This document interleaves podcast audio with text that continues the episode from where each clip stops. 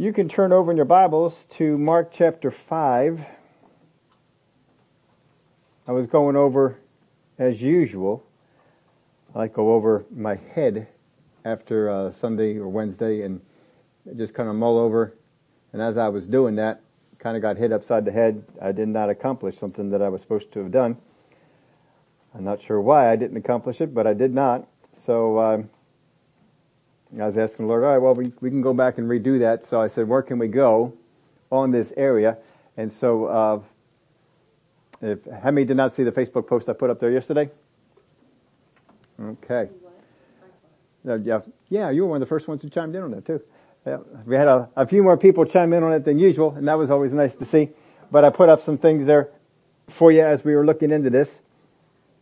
If you remember, there was a case where Jesus told some people, do not tell what's going on.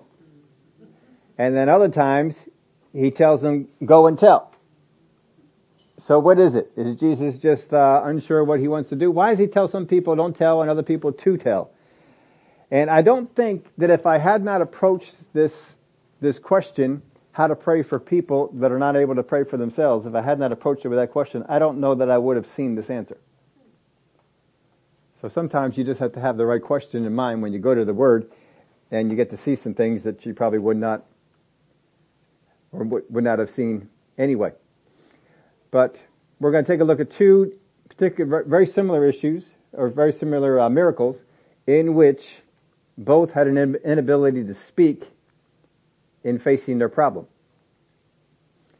So we're going to see why Jesus tells one this and one the other.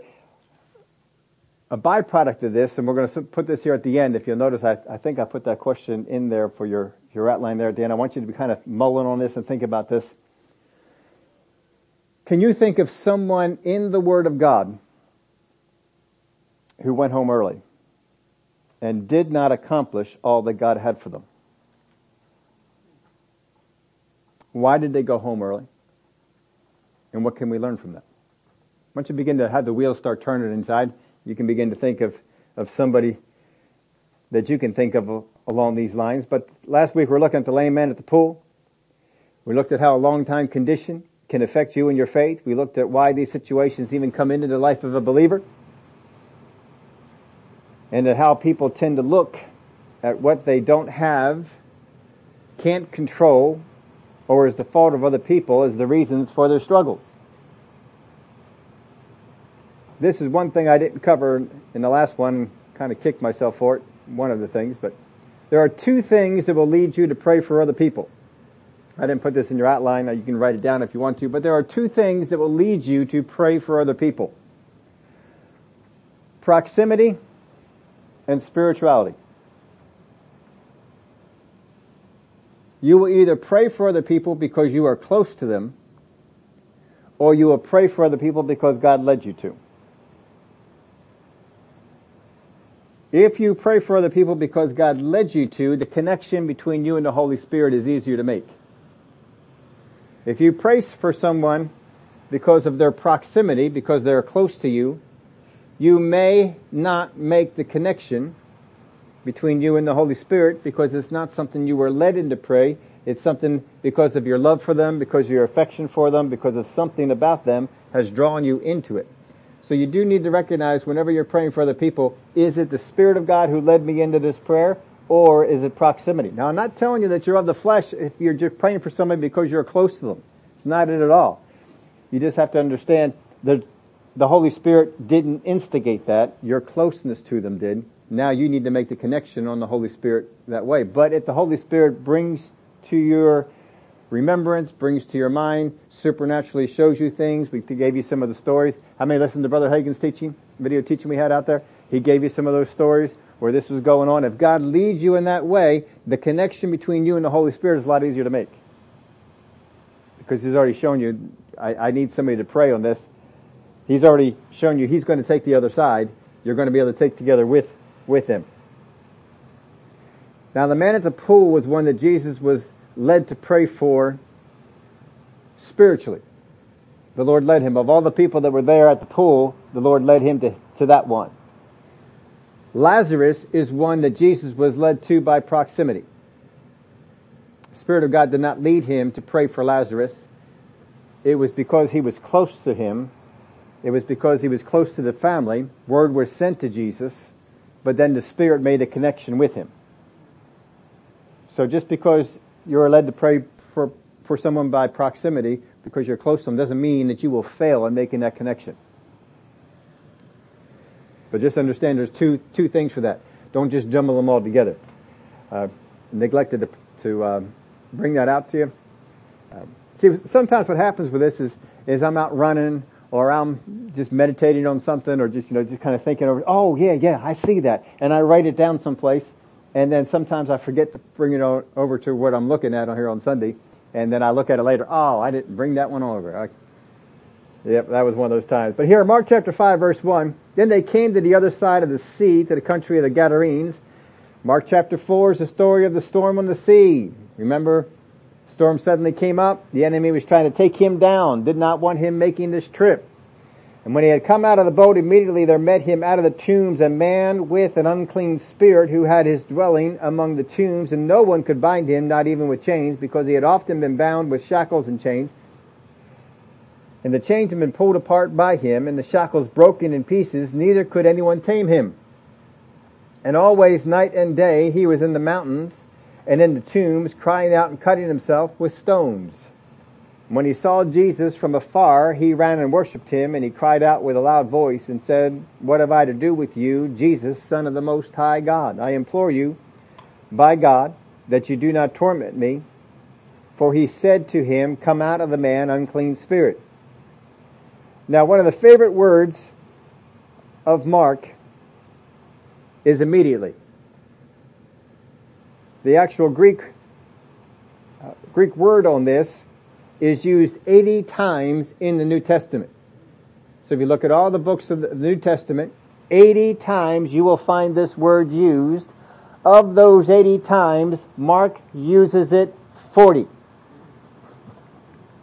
He's one of the shorter gospels, but he uses this word as much as all the other writers in the New Testament.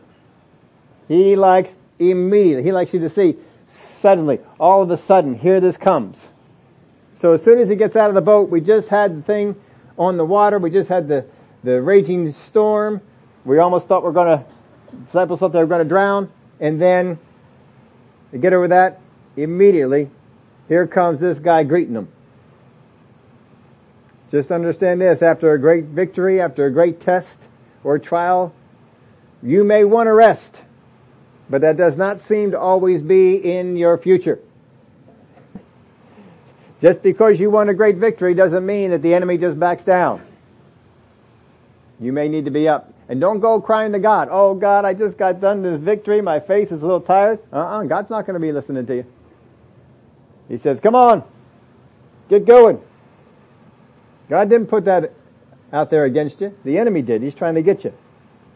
So Jesus is greeted by a man with an unclean spirit.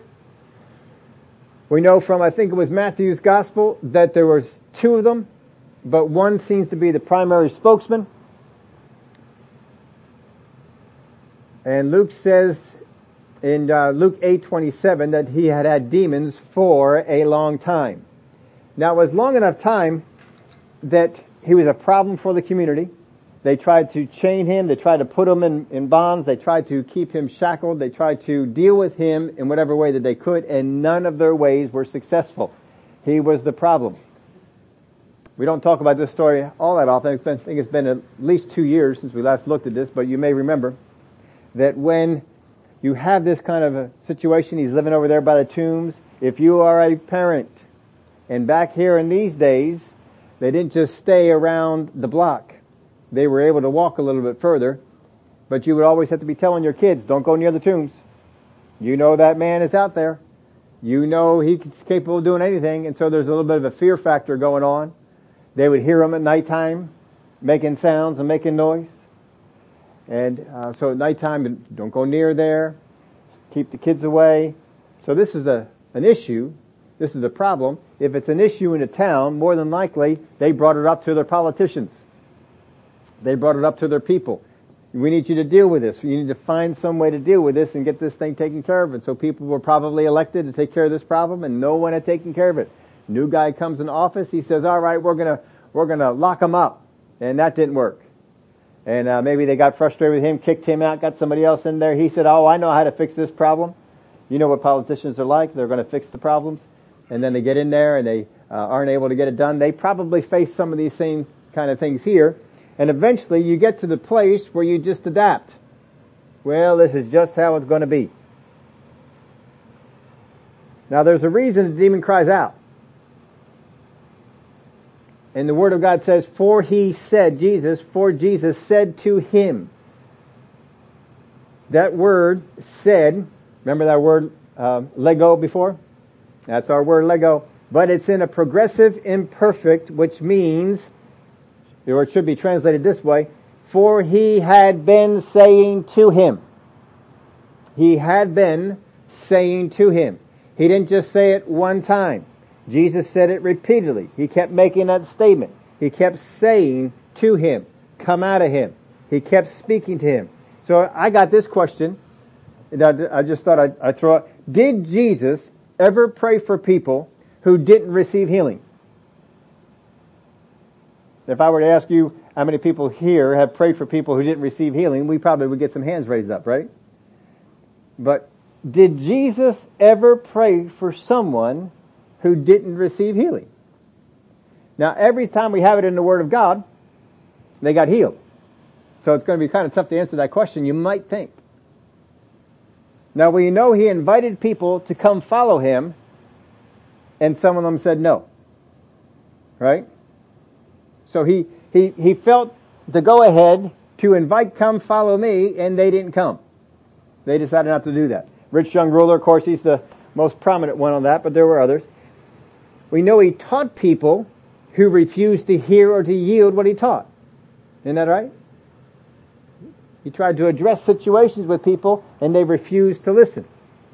And we also know that he went to Capernaum, but he could do no mighty work there because of their unbelief. Now I want to bring you to that statement that is made in the Word. He could do no mighty work there because of their unbelief. You may have never asked this question when you are looking at that, but I'm going to have you ask this question right now. How did he know? How did Jesus know he could do no mighty work? Is it because no one asked him? Probably not, huh? It would seem that people in the town asked him, and maybe he even did try and minister healing, but they shut it down. Do you remember the story where the, the uh, paralytic was let down through the roof? I'm, I'm going to, you'll have to go back and look this up if you want to, want to check me out on it, and I welcome you to do it because it is in there. But when it, was, it talks about this meeting, and if you, if we're really going to spend time on it and break it down, uh, as, as to where this was, evidence seems to indicate some strong evidence in the Greek that this is Jesus' house. There is some really strong evidence in the Greek that this is Jesus' house. Go back in the English and just take a look at the passage. Now you're all going to go home and read it, which I hope you do. go home and read it. But look at the passage. When they came to a house? Come on, you guys have read this so many times, you probably know it. When they came to the house. Why is it called the house?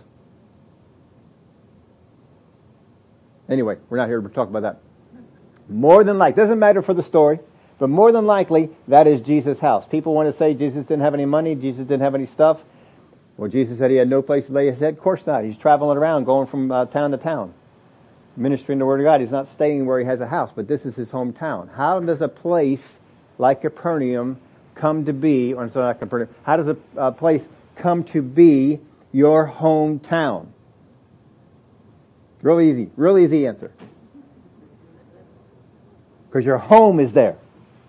That's how it becomes your hometown. You have a home there. How can this be Jesus' hometown if he has no home there. So anyway, let's go on here. So he comes to Capernaum, and he um, he says he could do no mighty work there. So it would seem that there's at least a possibility that he was ready to pray for people, that the Spirit of God was ready to administer healing to the people that were there. The gifts that were on Jesus were ready to administer healing to the people that were there, but somehow they shut it down. Just like when they, in the town, in possibly Jesus' house, and the man was let down, and this word of God says that the Spirit of God was there to heal them, only him got healed. How did we go from a passage of scripture that says the Spirit of God was present to heal them and only him was healed? Because they got offended, because they got bothered by what was done because Jesus said your sins are forgiven and shut it down. So it is very possible that Jesus was there to heal, was ready to administer healing, but they shut it down. And he could do no mighty work. If I can't do something, it would seem I would have had to have tried and it not worked. Somehow they would have shut it down. So, did Jesus ever pray for somebody who wasn't healed? I say probably so. Not on the fault of Jesus. Not on the fault of the gifts that he had, but on the fault of the receiver. So, if that is the case, just don't always look at it as failure on your part if you prayed for someone and it didn't get healed. Now in, um, well I gave you the reference of it there. No I didn't. I gave it to Daryl. But I'm not going to read it. I'm going to just give it to you. Mark chapter 6 verses 1 through 6. If you want to go through there, that's our chapter that's kind of in between here. Let's pick up here at verse 9. Then he asked him, What is your name? And he answered, saying, My name is Legion, for we are many. Also he begged him earnestly that he would not send them out of the country. Now a large herd of swine was feeding near the mountains, so all the demons begged him, saying, Send us to the swine that we may enter them. And at once Jesus gave them permission. Then the unclean spirits went out and entered the swine. They were about two thousand, and the herd ran violently down the steep place into the sea and drowned in the sea. So he cries out about Jesus. First off, Jesus had been saying to him, that's what caused him to cry out, but what does, what does he cry out? And what he cries out here is he knows who Jesus is. And he asks, have you come to torment us before the time? That's over in Matthew chapter 9. It's not here in our, in Mark's gospel. Matthew chapter 9 puts that in there. Have you come to torment us before the time? There is a time set when the uh, demon spirits, when the uh, uh, fallen angels, all will be judged. That time isn't yet. They know it's not yet, but others had been judged. Not going to get into all that right now. Others had been judged. They wondered if he was coming to torment them before the time because they may have broken the rules by having this many demon spirits in one person. They don't know. He said, our name is Legion, for we are many. We know that a legion equals about 6,000 troops. So is it possible he had 6,000 evil spirits on the inside of him? I heard one person challenged, challenged us this way. He said, if one person could hold 6,000 evil spirits, what is your spiritual capacity as far as the Holy Spirit is concerned? And have we even tapped into it?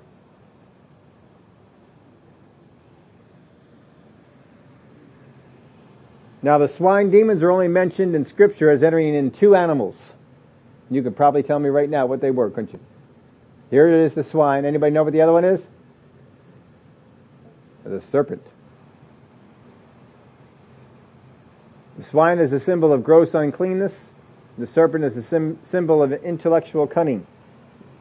Verse 14, so those who fed the swine fled and they told it in the city and in the country. And They went out to see what it was that happened. So they went out into the, into the city, into the country, into the fields. They went to whoever they could. Hey, this is what happened. This is what went on. Jesus came, this guy came in off the boat, came on in, and he dealt with that guy, but then all of our, all of our pigs left. Now pigs at this point, Israel is not uh, permitted to eat swine. That is not, does not occur until Peter gets the vision. But this is, this is pre Peter's vision. So why do they raise swine? They raise swine for the heathen in the land.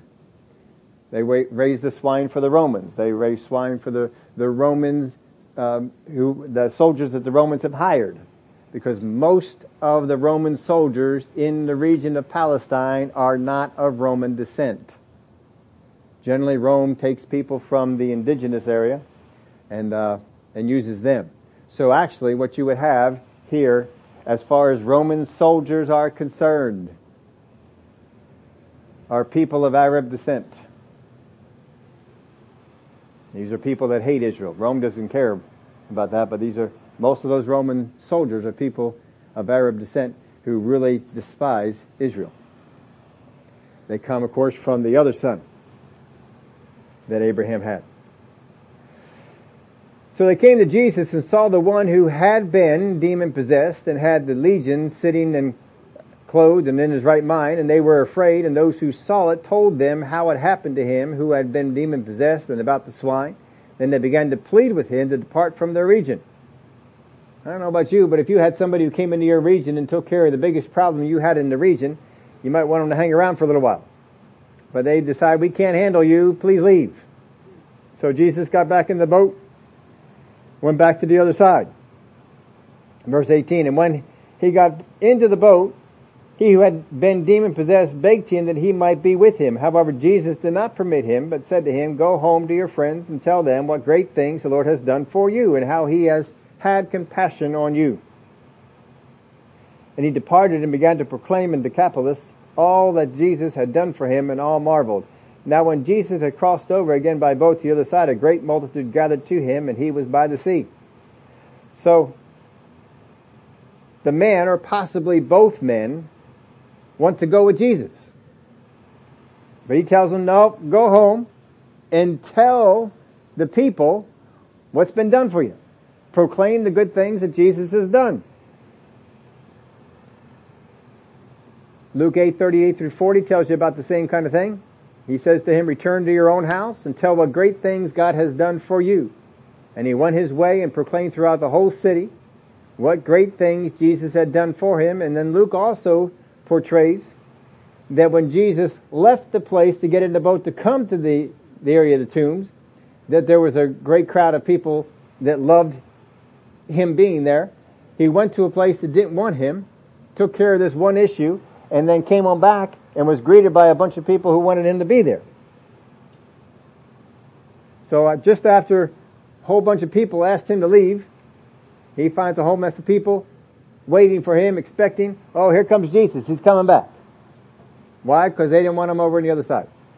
But he tells him, go and tell. So let's go on to the other scripture. Mark chapter 7. You don't have to go too far if you're looking in your Bibles, or you can look up on the screen. Mark chapter 7 verse 31. Again, departing from the region of Tyre and Sidon, he came through the midst of the region of Decapolis to the Sea of Galilee. Then they brought to him one who was deaf and had an impediment in his speech, and they begged him to put his hand on him. And he took him aside from the multitude and put his fingers in his ears and he spat and touched his tongue. Then looking up to heaven, he sighed and he said to him, Ephphatha, which that is, be opened. It's Aramaic. Immediately his ears were opened and the impediment of his tongue was loosed and he spoke plainly. You remember when he talked to the little girl and said arise, he spoke to her in Aramaic. Here he speaks to this one in Aramaic. Be opened. Immediately his ears were opened and the impediment of his tongue was loosed and he spoke plainly. Now we're not told if he was born with this or if it happened to him, but he was able to talk right away. And that's, uh, that's pretty amazing. But they brought him and begged Jesus to heal him. So there's other people that are bringing him because he can't speak and he can't hear. Now, this man, if you're going to have a bunch of people who come along and bring you to the meeting with Jesus and beg Jesus, please heal this man. Either you've got some people in your life who see you as really important, really love you, or you are a burden to them. If you're going to get somebody to be passionate, we need to get this man healed. Either that man is extremely important to them, there's a lot of love they have for that, that man, or he's a burden and they want it done. They could be saying, you know what, if we just get this guy to Jesus, he can get healed and he can be out of our house. He can get a job. He can take care of himself. They could have been thinking all those sort of things. Because remember, these days they don't have welfare. They don't have disability. If you can't make a living and you don't have anybody else who's going to help you out, you won't be around very long. You go out in the streets and beg, but it's going to be tough for him. Then he commanded them that they should tell no one, but the more he commended them, the more widely they proclaimed it, and they were astonished beyond measure, saying, He has done all things well. He makes both the deaf to hear and the mute to speak. Now, if Jesus doesn't take this man away from the multitude to begin with, to do this miracle, if he doesn't pull him from the multitude, there is absolutely no reason in the world for him to tell him, don't tell anybody. Because the multitude would have seen it, and they would have made sure that everybody knew about it. But he takes them away from the multitude, and he says, then he commanded them, not just him. He commanded them. So that some of the people, at least some of the people that brought the man, went with Jesus as he, as he pulled him away from the multitude and ministered to him. And he commanded. He didn't just say, he commanded them, don't speak of this. Don't speak of this. Don't be telling anyone about these. I want you to, to not say anything. Mark chapter 5, just two chapters before. Go home and tell everybody. Two chapters later, Mark chapter 7, don't tell anyone. So why is this? Well, when there are words of doubt spoken, there needs to be words of faith spoken to neutralize them. Like the woman with the issue of blood. You have to have words that are spoken to neutralize them.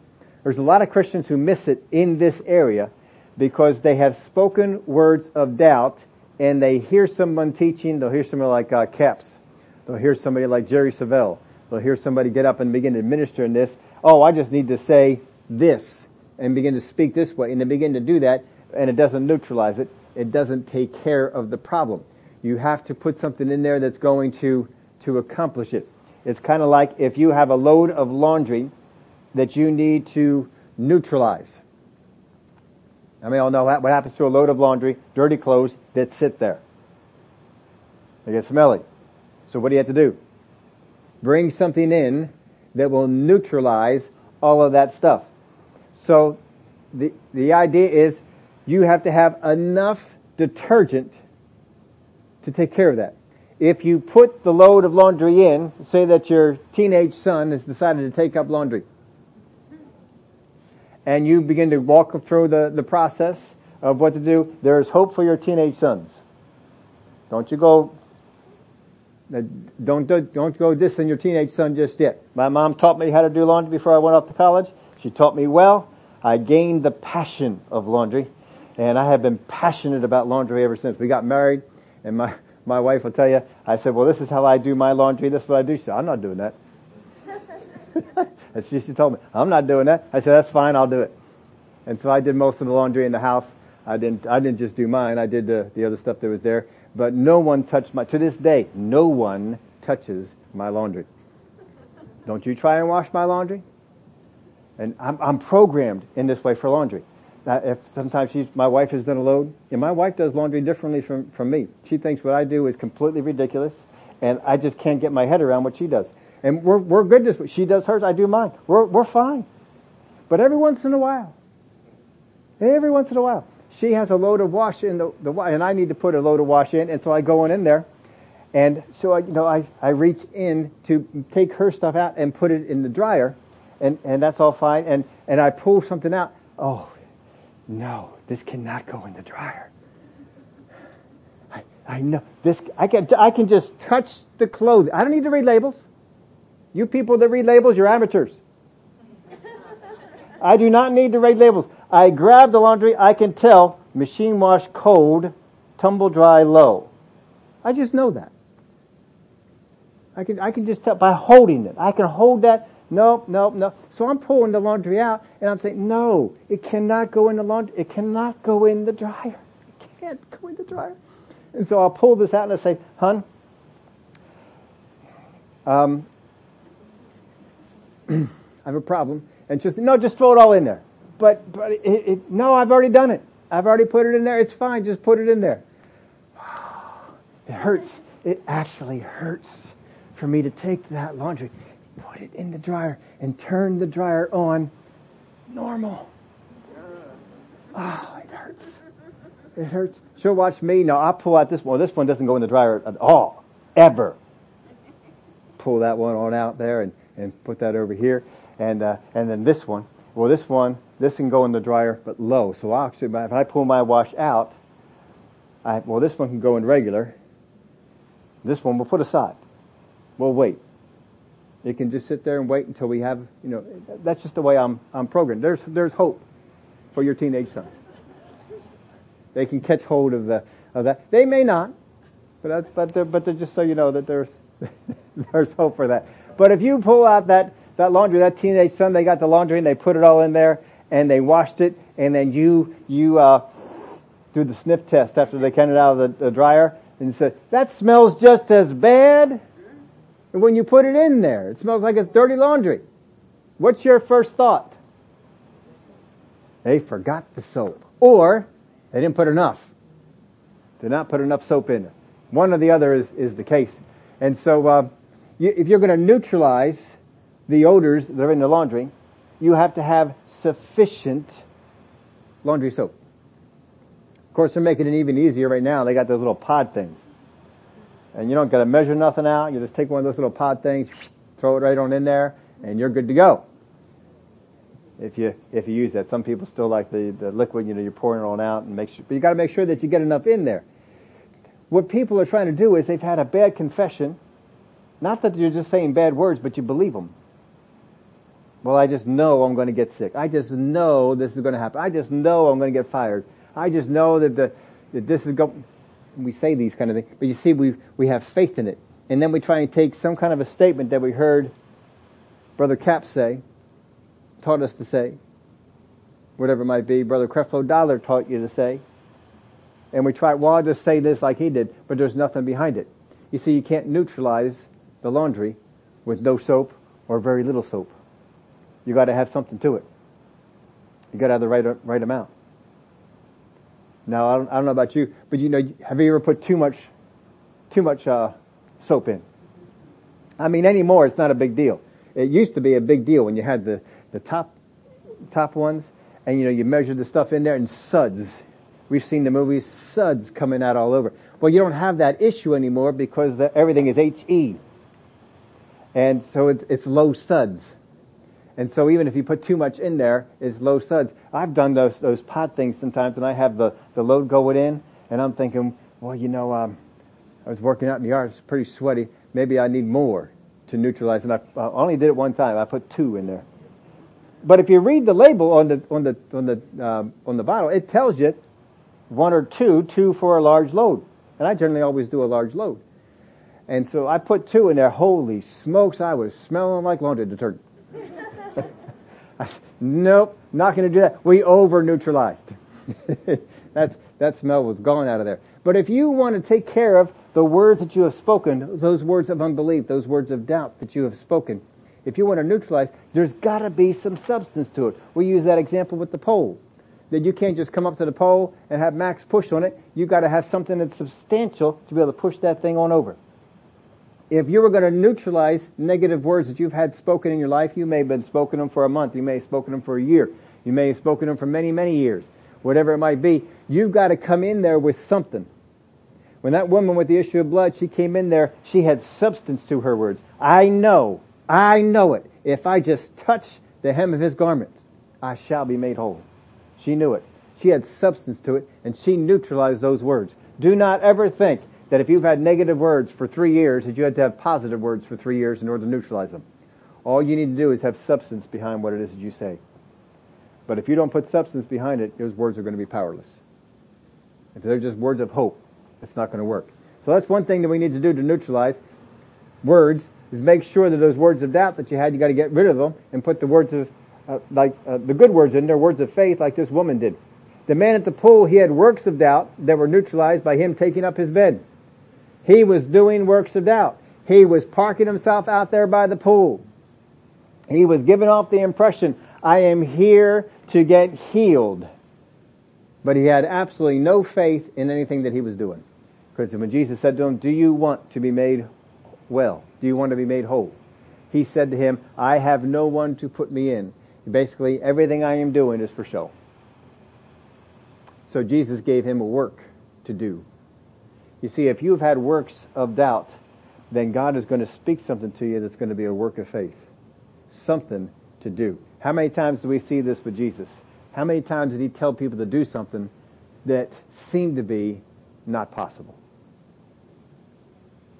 When he comes to the tomb with Lazarus inside, what's he say? Roll the stone. Oh, no, no, no, no, we don't want to do, don't roll the stone. There's a work. If you had works of doubt, not only are you going to, to speak to that, he's going to give you something to do. Some kind of a work that you're going to do that is going to neutralize what it is that you did. Constantly, Jesus is giving people works to do. Works to do. Remember the ten lepers who came to him to get healed? What did he tell them to do? Have a positive confession? Go and show yourself to the priests. That was a work to do. The um, nobleman who came about his son, please come and heal my son. And Jesus seemed to be a little bit rough with them, but he said, no, go your way. Your son lives. There was a work that had to be done. He had to take Jesus at his word and then go. There was a work that had to be done. If I have works of doubt and unbelief and I do, and I fail to get the works of faith to counteract it, that's one of the reasons why you may not be overcoming what you need to do. I don't know what that work is going to be, but God does, and He will tell you some things to do. When we have a will contrary to the things of God, we need to exercise submission to the will of God, like in salvation. People that are unsaved, they have a will that says, I don't want to submit to God. I don't want to do things God way. They have a will to go in this particular direction. So when you get saved, what do you have to do? Have a good confession? No, it's not just that. You gotta submit your will to the will of God. There's a submission that needs to be there. And when you do that, all that you had done in exercising your will over the will of the Father is neutralized and you are saved. Isn't that right? There's a neutralizing factor that needs to be in there. So when we look here in Mark chapter 7 and Jesus commands, do not tell this to anyone. You have to look at what are the reasons that there could be for Jesus to say this. So I list, um, they're probably not in your outline, they're in mine. I have more space. But I'll read them here to you. I just wrote down, what are some of the reasons that someone would make this request? Don't tell anyone. First, he is not wanting people to know about his ministry. Would that be the case? No. Jesus doesn't mind people knowing about what's going on. So that can't be the reason. Um, I mean, is it likely that these, this um, miracle would have stayed quiet if they would have listened? What is the likelihood that they that it wouldn't have um, gotten out? It's probably not real high. Eventually, this kind of thing is going to get out. Reasons have to be different than just information getting out. How did the woman with the issue of blood get her faith? When she heard about Jesus. Well, if, if that's what brought her to the place of faith, why would Jesus be against people hearing about what Jesus does? There can't be any reason for him saying this in order to keep the, the information about him, the news about him, quiet. I just can't seem to be, be it. And again, he told other people. So I, I, I begin to look, what is another reason? What is another way that this this could be? Well, in line with this topic, what if they had been disobedient to the commands of God? What if they reasoned out what they should obey as many do today? How many people do you know that reason out? Well, I don't know if I really need to do what God said there. I mean, I know God said the tithe, but yeah, it's Old Testament. I don't really know if I need to do that. I know God told me to, you know, not cuss and, but you know, it's, you know, what we consider to be cuss words now, I mean, it's, it's not really all that big a deal. I can go ahead and say these things. I know God says, you know, don't be busybody in other people's business, but this is one of the ways that I reach the unsaved. This is the one of the reasons that they come to me and they begin to talk to me about that. I know God said we should read the Bible all the time, but I've heard the Bible all my life. I've pretty got it, I've got it down pretty good. I don't really need to hear it every single day. I know God's Word said you should be in church. Don't forsake the assembling of yourself together. That you know you, you, you get in there with, with, uh, and hear the Word and, and I know God has said that, but you know, we reason out things. And people today reason out why I should, why I should not obey God. Basically, folks, they have a submission problem. I'm not going to be submitted to anything I don't see as legitimate. So if these people that came to Jesus and they said, or they were people that, that had reasoned out obedience, and I'm pretty sure they are. Because Jesus said, they, He just did a tremendous miracle, didn't He? Tremendous miracle. They brought him, they begged him, please do this, and he did it, and it's done. You would think, how many would be grateful? If you had gone to the meeting, brought somebody to the meeting, begged Jesus, Jesus, please, please take care of this. Maybe they were a burden, maybe they were somebody really important to you, whatever it might be. Please, Jesus, take it. And Jesus does it. How many of you are grateful? And Jesus says, don't tell anyone. How many of you would say, mum's the word? I'm excited to tell people about what's going on, but if you don't want me to, I'm not saying it. Because you've learned how to submit your will to God. But look how quick these people jump right off it. What? Don't tell anybody. That's ridiculous. People need to know. People should know. No, I'm going to go out there and tell all kinds of people. And they went out and spread the word about him. They have an issue. Now I heard, I don't remember where I heard this from. I might have heard it from Brother Hagin, listen to one of his, or I might have heard it from Brother Creflo Dollar. But I think it came from one of those two guys. I heard this statement, God will heal you on credit. God will heal you on credit. That sometimes all you need to do is say, God, I will do that. Very good. And you go through the Gospels, you'll find out there are some times He healed people on credit. They hadn't done anything yet. But He did it. And then they sometimes showed up as unfaithful. This is one of those times. They showed up as unfaithful. They didn't do what He asked them to do. See, they reasoned out well, should I really do it this way? I mean, I, I just don't see the reason for us doing it. That's how they did it in the Old Testament. Jesus, we're not in the Old Testament, we're in the Gospels. Things are different now. So the command to go back and tell in Mark 5 and the command to not tell in Mark 7 are both, get this, write this down, against the will of the hearer.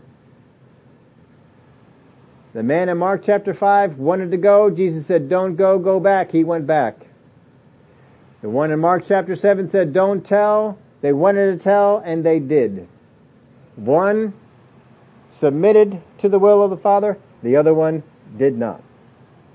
If there had been actions on their part against the will of God or passing off their will as the will of God. You know Christians do that sometimes? They pass off their will as the will of God. Well, I think God would really want this. Would this not have been a great neutralizer? If they would have just listened and done it, they could have neutralized all that, all that sort of stuff. You never see this more so than in, uh, uh, when somebody passes away, we, I saw this with my wife's family, and they, um, you know, somebody in, in, in the family would die. She has a huge family. You know, they could almost lose somebody a year and probably wouldn't really notice anything. Not really. they just had a lot of them. But I know when someone would, would, would pass away, they were older and they would pass away, and, and people would come out of the woodwork. Well, I don't think that grandma, that aunt, that uncle, I don't think they would, well, you don't even know them. You haven't been talking to them for five years. How do you know? And this kind of stuff would go on. I would see this going on with, with the, the family there and just about any family, especially if there's an inheritance. All of a sudden everybody knows what the will of the deceased is. I haven't talked to anybody. Isn't it amazing how many people know what the will of God is, having had to, uh, been in their Bibles or had a prayer session with God? Well, I don't think God would do. Mm-hmm. Now, these folks, this, this man here in Mark chapter 7, he's still healed. But what effect did it have on him down the road? What effect could have happened to this person down the road because they didn't listen and do what Jesus said? They could have neutralized all that stuff that went on before. They didn't do it. Now I ask you this question, who sticks out to you the most as someone who went home early before their ministry was over and before God intended them to? Anybody stick out to you? Somebody who went home early. Died younger than they were intended to live and did not accomplish what God wanted. Nor was it the will of God. Anybody come to mind? What was that? Samson? Yeah, oh yeah, Samson's a good one. In fact, he didn't even come in into the ministry he was supposed to come into. There's a lot of them. There's not just one answer. I have one answer written down here, and I'll give it to you, but I just wanted to see what else, what y'all come up with. Samson's a good one though. Certainly he died early. Well, for me, it was Moses. Moses died early. Moses died before he accomplished the purpose that God had for him because the purpose that God raised Moses up was to take them to the promised land. And Moses didn't do that. Moses died before he accomplished that and passed it off to Joshua who did do it. But it was not God's intention, it was not God's will, it was not God's desire.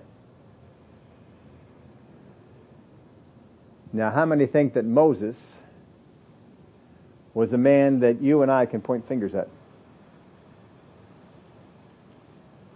Anybody want to stand up in heaven and point a finger at Moses? Said Moses? Uh, no, because you see, I have an episode in the Bible in which Aaron and Miriam decided to point fingers at Moses, and that didn't go so well. And then we also had an incident with Korah. And they decided to point fingers at Moses, and that didn't go so well either. And there's other instances where people decided to point fingers at Moses and God says, how is it that you guys are not afraid to accuse my servant Moses? I talked to him face to face. Which one of you guys do I talk to face to face? Uh, none. Moses died and went home early. He did not accomplish the purpose for which he was intended, called, and he did it he didn't accomplish that because of disobedience. And that is, there's nothing else you can put it on, right? It's disobedience. He was supposed to speak to the rock to bring out the water the second time, and instead, what did he do? He struck the rock. He was mad at these Israelites and their insubordination and their rebellion. And they're constantly doubting God and just mad at them for God, and he struck the rock, water came out anyway, but God says, it's not something you were supposed to do. Now, before we point fingers at Moses for this, I want you to understand this. There is no one present in Israel. There was no one on the mountain. There was no one on the flat land. There was no one present in Israel who could disobey at this level except Moses. Most people would not even be in a position to disobey at this level. Now maybe Joshua was getting close. I know Aaron wasn't. Maybe Joshua was getting close. Maybe Caleb was getting close. But there was no one there who could disobey on this level like Moses. Because no one else could hear what God said to do like Moses did. I put this in your outline for you. The greater level you walk in with God, the more you can hear in revelation from God, and the more you can see and understand in obedience and disobedience. The greater level you walk with God, the more that you can hear in revelation, the more that you can see and understand, you will be able to walk in a greater level of obedience and a greater level of disobedience. Most people won't even know that those levels exist. Won't even know that it's there. I see Max every once in a while, he's got his video games out there and you're up to some high levels on those video games.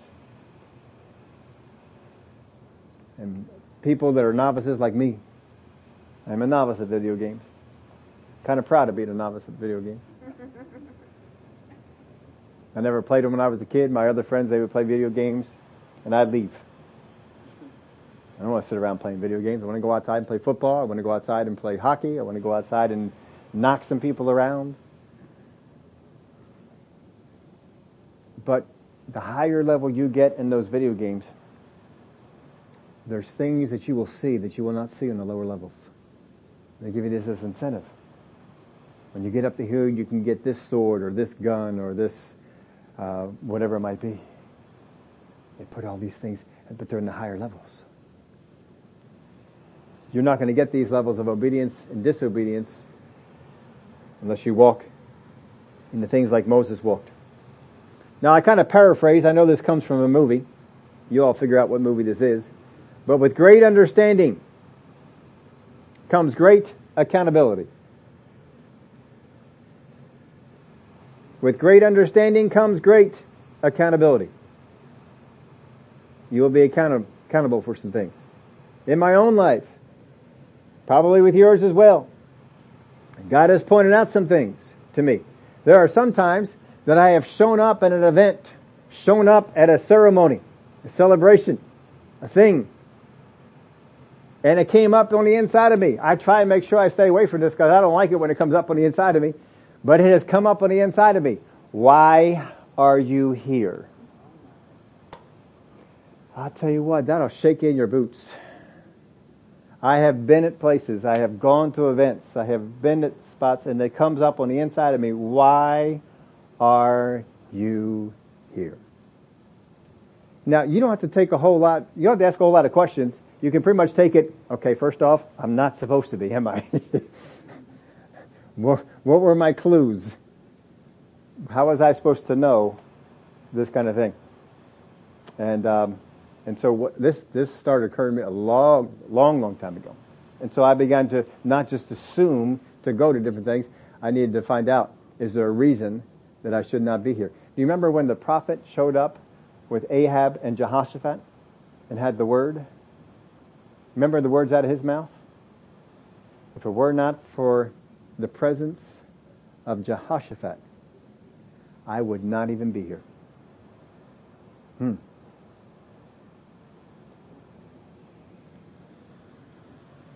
I would not even be here. There were movies I used to go to when I was younger that if I try and sit down and watch them, they would disturb my spirit to the utmost. It didn't bother me before. But boy, it does now. There are language and there are topics that are okay for others, but I know they're not for me. I've made hints at it anyway. There are certain words and certain language things I won't say, I won't do. I've heard ministers, I've heard preachers, a preacher that I sat under for five years, use them in church, in the pulpit, that's how unoffensive they are to people. And I will not use them. I'm not going to tell you, I don't give you clues as to what they are, because if I do, then you're thinking about them. That's stupid. I always think when people are trying to say, save, not saying the word, they just, they just spell it for you, or they start, why? Now you're going to get me thinking about that word. Why do I want to think about that word? Don't need to do that. Yeah, there's, there's some like, there's some topics that people will, will get on. And in my spirit, don't you dare. Down in my spirit. People will begin to argue about topic. And I know some things on it. And I'm ready to open up my mouth and say, don't you dare. Yes, sir. Now see, maybe a long time ago I would have sat there and said, well, well why not? Tell me why I can't. I don't do that. If I get that check, if I get that thing that says don't do it, mum's the word.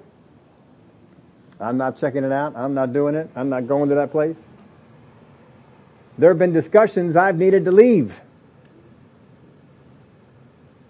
They're not bad discussion. There's nothing the Word of God says, thou shalt not discuss this. But on the inside, get out. Leave. Go. I, and I know the voice. And I follow it. Now I want you to know what didn't work. It never worked one single time for me to say, but so and so is here. it, it never worked. I couldn't say, yeah, but minister, brother, sister, so and so is it. They don't work. Did I tell you to be there? No. It never helps to say, yeah, but so and so says that. Nope. Now, if we pick up the former topic that we were in before we got into this next Sunday, you will see this very same principle on display. That's for next Sunday. If you had words, works, or exercise your will over God's, you may not see the victory until you have counteracting words, works, or submission of your will. That might be in the present, and that might be on credit. But it needs to be just as bold and just as public as what you are neutralizing. If you said something in front of a whole mess of people, you cannot neutralize that in your prayer closet.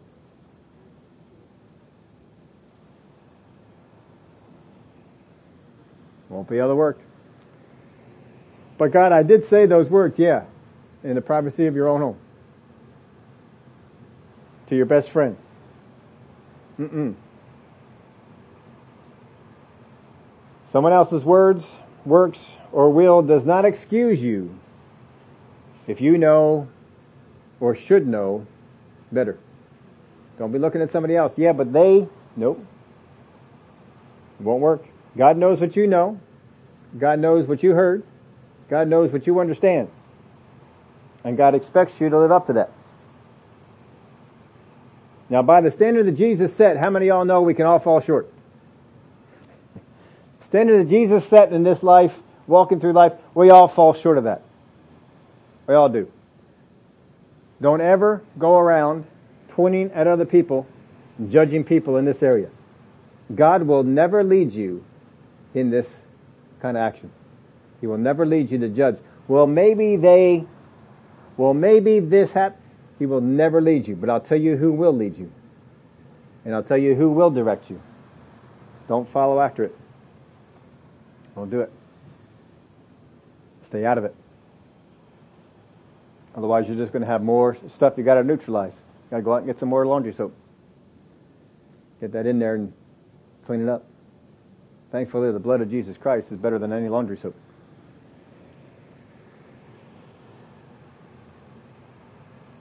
There are situations that we have put ourselves in. There are things that we have done. We have not submitted to the will of God. We have spoken words against God, against what His, His Word promised us. We have had works, like the man at the pool, that were works of flesh, that were works of doubt, but be passed off as works of faith. These things are going to hinder you. But you'll notice this, that every time that Jesus came upon these things, he had a way to neutralize them. Had a way to overcome them. Most of them were difficult for the person involved. Rise, take up your bed. It's easy for us. Wasn't so easy for him. Sell what you have, come follow me. Easy for us, maybe. Not so easy for him. Whatever it might be, if you got some things out there that are negative on your life, holding you back, keeping you go, going, God knows how you can neutralize it. God knows how you can fix it. Listen, He's going to lead you to say some things. He's going to lead you to do some things. He's going to lead you to submit to some things, and most of those will not make any sense at all. Well, how is that going to have any effect on this? One of the stories Brother Hagin had shared with us way back when he was first getting on the road, and uh, back then you didn't have credit cards. You just had the, the cash you had in your pocket is what you had to get from one place to another. And he had, I believe, five dollars, twenty dollars in his pocket. And that was it. That was it. And he had to get to his next meeting. And I remember him, the Spirit of God came up on the inside and said, take that five or that twenty, whatever it was, and give it to that brother over there. But Lord, that's the only money I have. I have to get gas still to get over to this other. God still told him to do it. He made it over to his next spot. He never t- said anything supernatural happened. He just made it over to his next spot and uh, and preached. And then said there was another time that God told him again, give, and with whatever he had in his pocket, give that. And he pointed out somebody to this brother over here, and he did it. And then sometime after that, there was a meeting that he was in, and as he was uh, getting ready, preparing for the meeting, he was in his his uh, room. They stayed with the pastor then, and he was in the, the spare room that they had for the guest ministers. He was in there and he's praying, he's getting ready. And he said, all of a sudden I saw a vision. I saw a vision of the, of the meeting that night. And I saw six people in wheelchairs over here on the left side.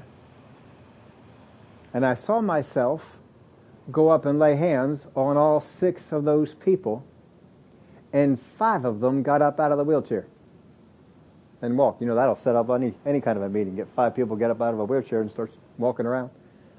Five of those people got up and started walking around. He said, when we got to the meeting that night, I saw it exactly as I saw it in that vision. There were the six people in wheelchairs. And so I did exactly what I saw myself do in the, in the, um, in the vision, and I went over and I laid hands on them, and five of the six people got up and walked out of those wheelchairs. Later on, I'm not sure if it was that night or later on the week, I think it was that night, the Spirit of God spoke to him, the Spirit of God dealt with him, and he said, if you would not have been obedient in the $5 and the $20, I could not have used you in that situation. Now my mind thinks, well, what, how did that have any effect? What did it do? I don't know, but it had something to do with God. if we raise up our will against God, if we reason out why we don't have to do what God said, it will hinder you in what God wants to do. If you speak words against what it is you say you're believing for, it will hinder you. Now we're talking more you right now. We started this thing off talking about people that are, that are laying there. If a person is laying there unconscious and they have something going on in the area of words, they have something going on in the area of works, or they have something going on in the area of will, if they cannot get up and do what is necessary to to uh, negate what has been done, it may not be possible to fix, to get them out of what they're in. It may not. I could show you cases in the Word of God where that was the case. Because of what they had done, they could not. I could, I, just off the top of my head right now, I can think of six in the Word of God where this is, this was in play.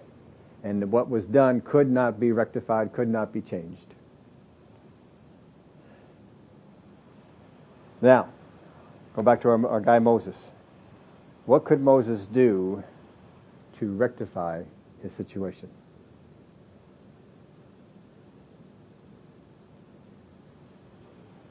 What could Moses do to accomplish neutralizing what he had done?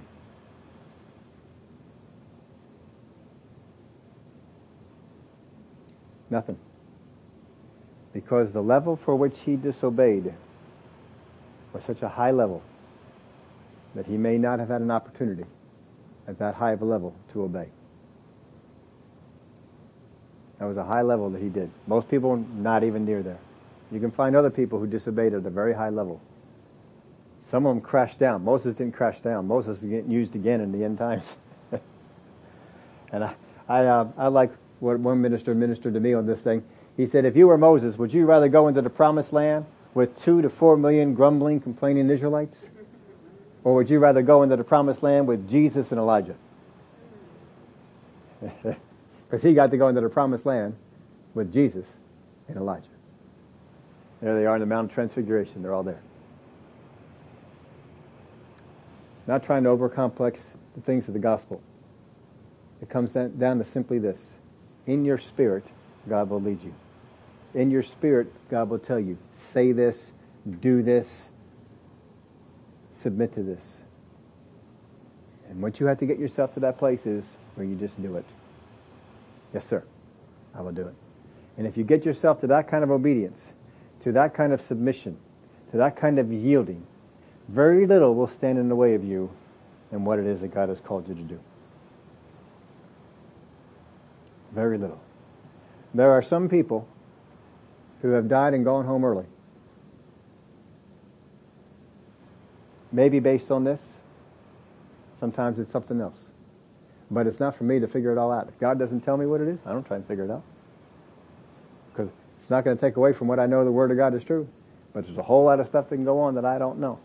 Now, we, um, I, if you read your bulletin, I told you about the video teaching that's coming out tomorrow.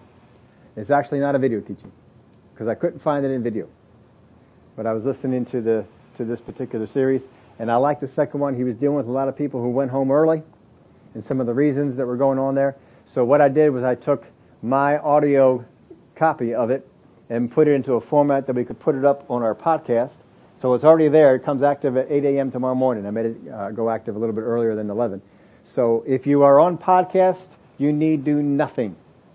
It will come up on the Sunday podcast automatically for you at 8 o'clock. Or if your thing doesn't sync at 8 o'clock, sync it at 8.05 and you can uh, pull it right down on your machine and you will have it there. It's just the audio. There's not a whole lot of description that I put in there. It's just uh, the audio from that. You can listen to uh, to what goes on there. He gives a lot of stories, a lot of explanation of things that had, gone on. I think it can help some of us. But uh, there's there's people that go home early, and sometimes it's it's an error on their part, and sometimes it's it's something else. But I've learned I don't I don't fret about it. I don't I don't get all all concerned about it. I, I just want to make sure did I do what I was supposed to do? And God says, no, you're supposed to do this. Oh man. but listen to, listen to God. He will help you out on that. Well, I hope uh, these four weeks have helped you out on this topic. If you still have some other questions you have on these things, feel free to phone me out my way. I'll work it in there um, somehow and, and go over these things. Would you all stand up with me? Father God, it's so important for us that our words are in line with your word. It's so important for us that our works are in line with your spirit, that they are works of the spirit, not of the flesh. So important for us that our will is in line with your will, that we submit to what you want us to do and what you say to do. When we mess up in these areas, it leaves us vulnerable to things that you do not want for us to come about. You fully intended Moses to take those people into the promised land. Just because it happened in a different way doesn't mean that uh, that was your will. Thank you that you'll help us to understand our circumstances and even the circumstances of other people better. We need to understand your will, understand your word. And we need to put some substance behind the things that we speak and the things that we do. Because then we'll see some of those obstacles that are in our way get moved. And I thank you for the help that you give us in this life. We don't need to be in fear that something around the corner is ready to jump out and get us, for we trust in you. Thank you for it. In the name of Jesus we pray. Amen. Amen. I think Brother Hagin will talk about it on this one. There are some people in his life he was not able to move uh, heaven and earth for, so to speak, for the things in their life. Um, but hope you hope you enjoy that. If you have any trouble with it, just give me a holler.